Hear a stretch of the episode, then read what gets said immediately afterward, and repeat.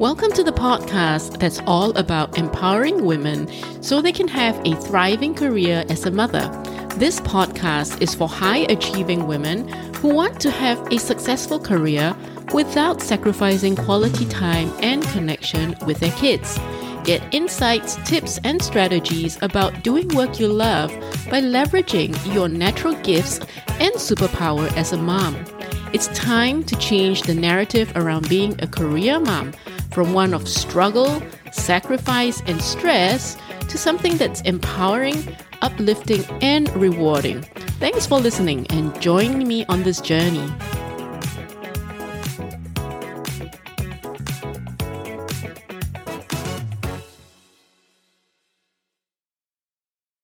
Welcome to another episode of the podcast. Today I wanted to talk about how to be unfireable. I was inspired to record this episode because recently I have been conducting a bunch of training in the corporate world and you know the common theme that comes up again and again is this feeling or a sense of you know job insecurity and I wanted to share some of my thoughts about, you know, how to be unfireable because if you are working in a job, you know, job security is something that no one can guarantee you.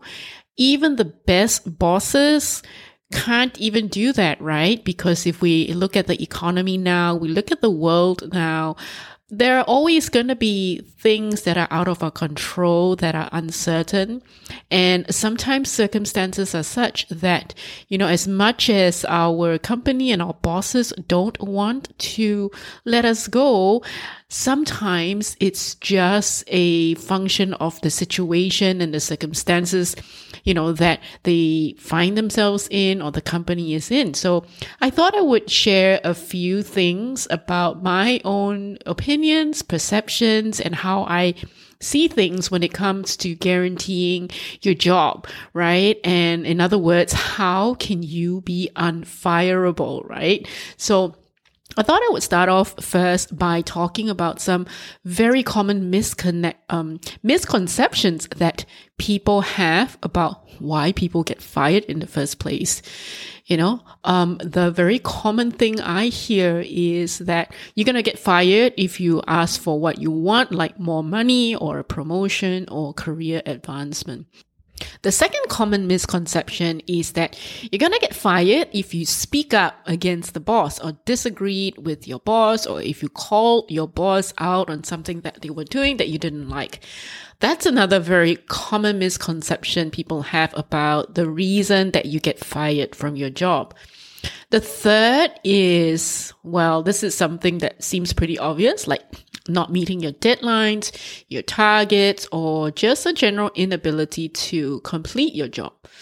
And the final one, which is the fourth one, is just having a bad attitude, right? Sometimes we hear about how people have a bad attitude, such as a lack of ownership over their work. Maybe they just have a very kind of nonchalant, they just can't be bothered, you know, about the work that they're doing or that they're responsible for. And I want to talk a little bit about some possible causes of these reasons because very often we see these reasons, but um, they are actually kind of like the last thing or the most obvious thing that we see, but there are often very many underlying issues that cause these kind of symptoms or reasons, as we call it, for people to behave this way, right? The first one is a lack of confidence. So this could be a lack of confidence for asking for, you know, what you want, perhaps, um, or maybe asking in a way that, you know, gets you in trouble. Um, and this could have been a result of some previous experience where they may have asked for something before and they were then put down or shamed for whatever it is that they asked for. Um, maybe someone's really questioned, you know, why and who do you think you are to um, that you think that you can have this, right? So that could be a possible reason why people then therefore um, think that asking for what they want is going to get them in trouble, right? Asking for what they want, whether it's more pay, a promotion, opportunities, is going to get them fired. So it just could be because of a lack of confidence. The second one is all about, you know, we talked about how if we called out on the boss or we gave the feedback, then we, we're gonna get fired for speaking up against the boss. And I think sometimes this is really all about um, you know, timing and how you do that because sometimes you might just be uh, confronting or come across as confronting a boss who was just not ready to hear what you had to say. Or perhaps maybe even, you know, you were coming across as aggressive or defensive when you were trying to give the feedback. I know this is, I can definitely relate with that because I can see myself doing that too. Or I used to um, do that a lot, I think. And I have since learned to work on it and be a little bit more self aware about it that I'm trying to give the feedback, but it can come across as me just defending my actions or me just being aggressive about it. And, you know, instead of it coming from a place of genuine care and concern for my boss or helping them realize something about themselves versus us kind of telling them like a very um, stern parent, right, about what their problem is so sometimes it's also about how we say it and the timing of it. And then the third one we talked about is the common misconception is about how people get fired for not being able to do their jobs, not meeting their targets. And um, for sure, we do hear of people right? Kind of being asked to go or being let go because they weren't able to do the job. And um, sometimes we just see that, but we don't see all the background behind that. We don't see, uh, you know, whether or not they have been given any opportunities. They may or they may not have, but somehow we heard it and we got the impression that, you know, they, they didn't meet the deadline and therefore they were fired because of that. So those are possible um, kind of reasons or causes why you might think that, oh, well, you know, if you don't meet your KPIs, you're going to get fired. And we just kind of see the end point of that, the final outcome, and we don't see the whole, um, all of the lead up to that final outcome. And finally, the one about the bad attitude, very often, that's just what we see as the manifestation of how that person is behaving. But the bad attitude is often a symptom of a deeper issue, maybe some sort of a past trauma or bad experience or a story that someone has told themselves about whatever it is that they're going through and that is how they then act it out. That's how they react to it. That's how they cope with their situation. And i want to talk a little bit about the truth behind why people get fired um, I think that uh, this is kind of really my own opinion, my own observation. It doesn't represent any of my employers or past employers, you know, um, opinions about this. It's just purely my own and from what I see and my own reflections. And I think one of the first things is that when people are unable to demonstrate their value, um, or they somehow just aren't part of the solution to the big problems that matter to the company or your bosses, right? And for some reason, they're unable to demonstrate their value to that, you know, to contributing to the overall growth of the company or the priorities of your bosses. So I think that's when one of the reasons why people then come across as, you know, um, people start to question why they're in the organization. That could be one reason why people actually really do eventually get let go from a role. The second one is sometimes it's an unwillingness to be open to opportunities um, not seeing these as opportunities to increase their value and relevance to the company, to the bosses. You know, whenever there are some new jobs to be done, they just see them as extra work, um, you know, instead of opportunities to learn new skills. And the third reason why people possibly do get fired is irrelevance, right? So maybe there is over time a mismatch of skill and therefore the value that they bring to the current organization. Sometimes things have moved on. The company has also evolved. It has changed and, and, adapted to the current times. And in order to stay relevant, we need to gain new skills, different skills and different experience that um, are more relevant today than the skills and the experience that we've had maybe in all the past years that we've been with the company. So when we therefore now become there's a mismatch of the skills between the skills we have the skills and experience we have and what the company actually needs right now and to grow in the future then we can become irrelevant right and the fourth truth about why people really do get fired is just generally an inability to deal with our own difficult emotions like stress or pressure or rejection or disappointment, uh, or maybe even how do we deal with problems that remain unsolved? You know, whether these are happening at home or at work, but somehow they affect us, right? They affect us and then we allow them to come out as a bad attitude at work. Maybe we just come across as complaining all the time. We're negative. We're gossiping uh, we're uncooperative, and all of that just creates a very toxic work environment. And that's not helping the company or the bosses or the fellow colleagues. And that is the reason why, one of the reasons why sometimes people are asked to leave because retaining them is costing everyone else a whole lot more in terms of the mental and emotional well-being of the people around this toxic colleague and you know and there's this person that's not really um you know even if they could do the work is kind of distracting everybody and pulling the overall spirit and team morale down. So i think that these four truths are really why eventually people just aren't given that second chance or you know, the first opportunity the company has to restructure or to let go of people. Sometimes it could be that, right? And so then how do we overcome these things and how do we become unfireable? Well, the first thing is to continuously increase your value, right? And this requires us to um, continuously improve ourselves, to invest in our own personal development, to learn more about yourself, to understand your strengths and weaknesses, and use your talents and gifts to help others, including your bosses, including your colleagues, including where the place you you work, the work that you do. How do you use what you're really good at to help these other people solve their problems to bring more growth to the company? And the second thing is for us to be open to new projects, new tasks as opportunities to learn new skills and contribute rather than complain about the, it being extra work and therefore drawing out the boundaries. Right? It's also, of course, a matter of learning to prioritize and manage your time.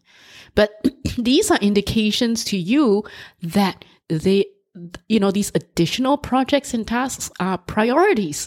Whether you see them as priority or not, they are now. If a boss comes and approaches you and asks you to take this on, it has now become a priority for them, right? Otherwise, they won't even approach you. So you can either look at it as extra work, extra jobs, or you can look at it as an opportunity to learn and to take it as a signal that, oh, okay, so, you know, this is something that's important now right? And the third thing to be unfireable is to get really good at your communication skills. Knowing how to speak to your colleagues in a way that inspires them, including bosses who are also our colleagues. But learning to speak to all of our colleagues in an inspiring way where they can feel that you genuinely and sincerely care for them as a human being when you're passionate about something, you believe strongly in something and you're positive, you know, and energetic about something, it can be very inspiring. So to find something that inspires you as well, so that you can use that energy to inspire others, um, and speak to them really with sincerity, with a care and being genuine, right? That is really inspiring because people will trust you because they can feel that you're being who you really are. And the fourth thing you can do to be unfireable is mastering your emotions. So you're never acting at the mercy of your emotions, or in other words, that you don't feel like you're out of control. You know, you have an ability to regulate your emotions and, and hold conflicting emotions at the same time in the same space. For example, you could be feeling a lot of pressure to deliver and yet you can be relaxed and calm. You can be dealing with disappointment or rejection, yet you can feel joyful and grateful. You could be dealing with very difficult colleagues and customers and people, and yet still have empathy and compassion for them so that you treat them with respect, with dignity, even when they aren't the easiest people to be around. This is something that we can do.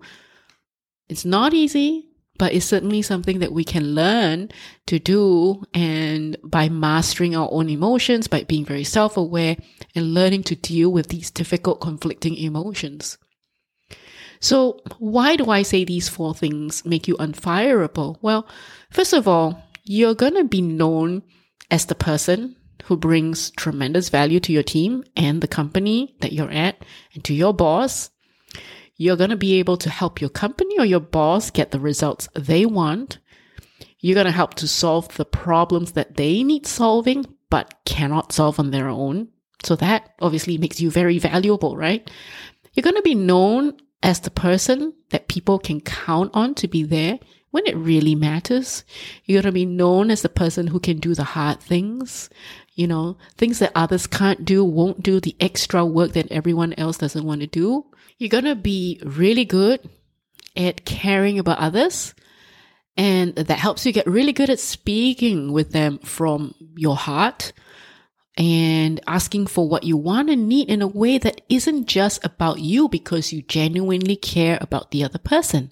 So, you know, you will end up working out win-win solutions for those around you and yourself because you also care about them as a human being. So you start to look at not just about getting what you want, but you look at how does everyone get what they want right? And finally, your ability to regulate your emotions so they always calm and composed, even when everyone around you is under pressure, they're stressed out, and maybe they're being negative.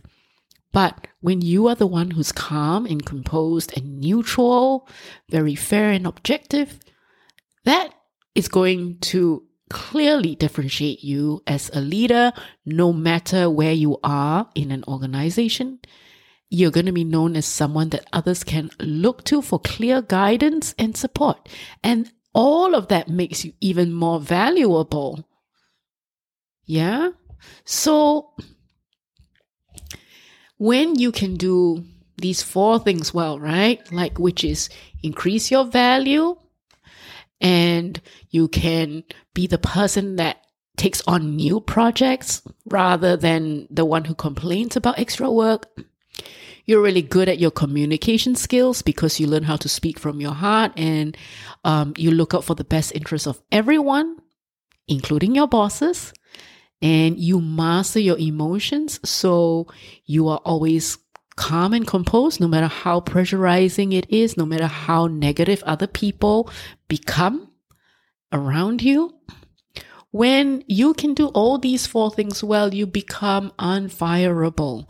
And what I mean by that is even if you had to leave your current job, because remember I said sometimes the economy and the situation, there are corporations that are merging and, you know, um, dissolving and whatnot. But even so, even if you had to leave your job or company for whatever reason, you would have made the connections and developed the genuine relationships with people who know you and they know that you really care and they are going to be more than willing to introduce you to other opportunities.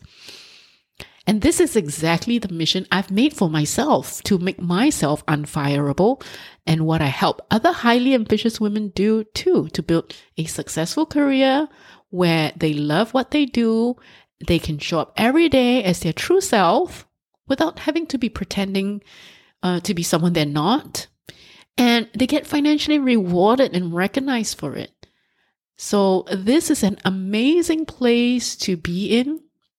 And if this is something you're interested in, then I invite you to book a free, no obligation 15 minute call with me just for us to get to know each other better. This is not a sales call at all. This is really just for us to get to know each other better because we want to see if it's something that we can work on together or, and, or if it's not, you know, and that's also kind of what I try to do in, I mean, whatever I do, I try to be as genuine as I can and as honest and transparent as I can. But either way, if this is something that you think has um, piqued your interest and you would like to find out more and find out if I'm the right person who can support you in creating the career that you want, then I definitely invite you to book a call with me. And you can do that at sharonsinghsidhu.com forward slash call. I hope today's episode has been helpful for you, and I'll talk to you again soon. Bye now. Thanks for listening.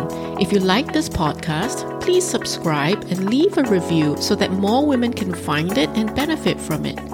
To learn more about how you can thrive as a career mom, come to my free masterclass, Thriving in Career and Motherhood.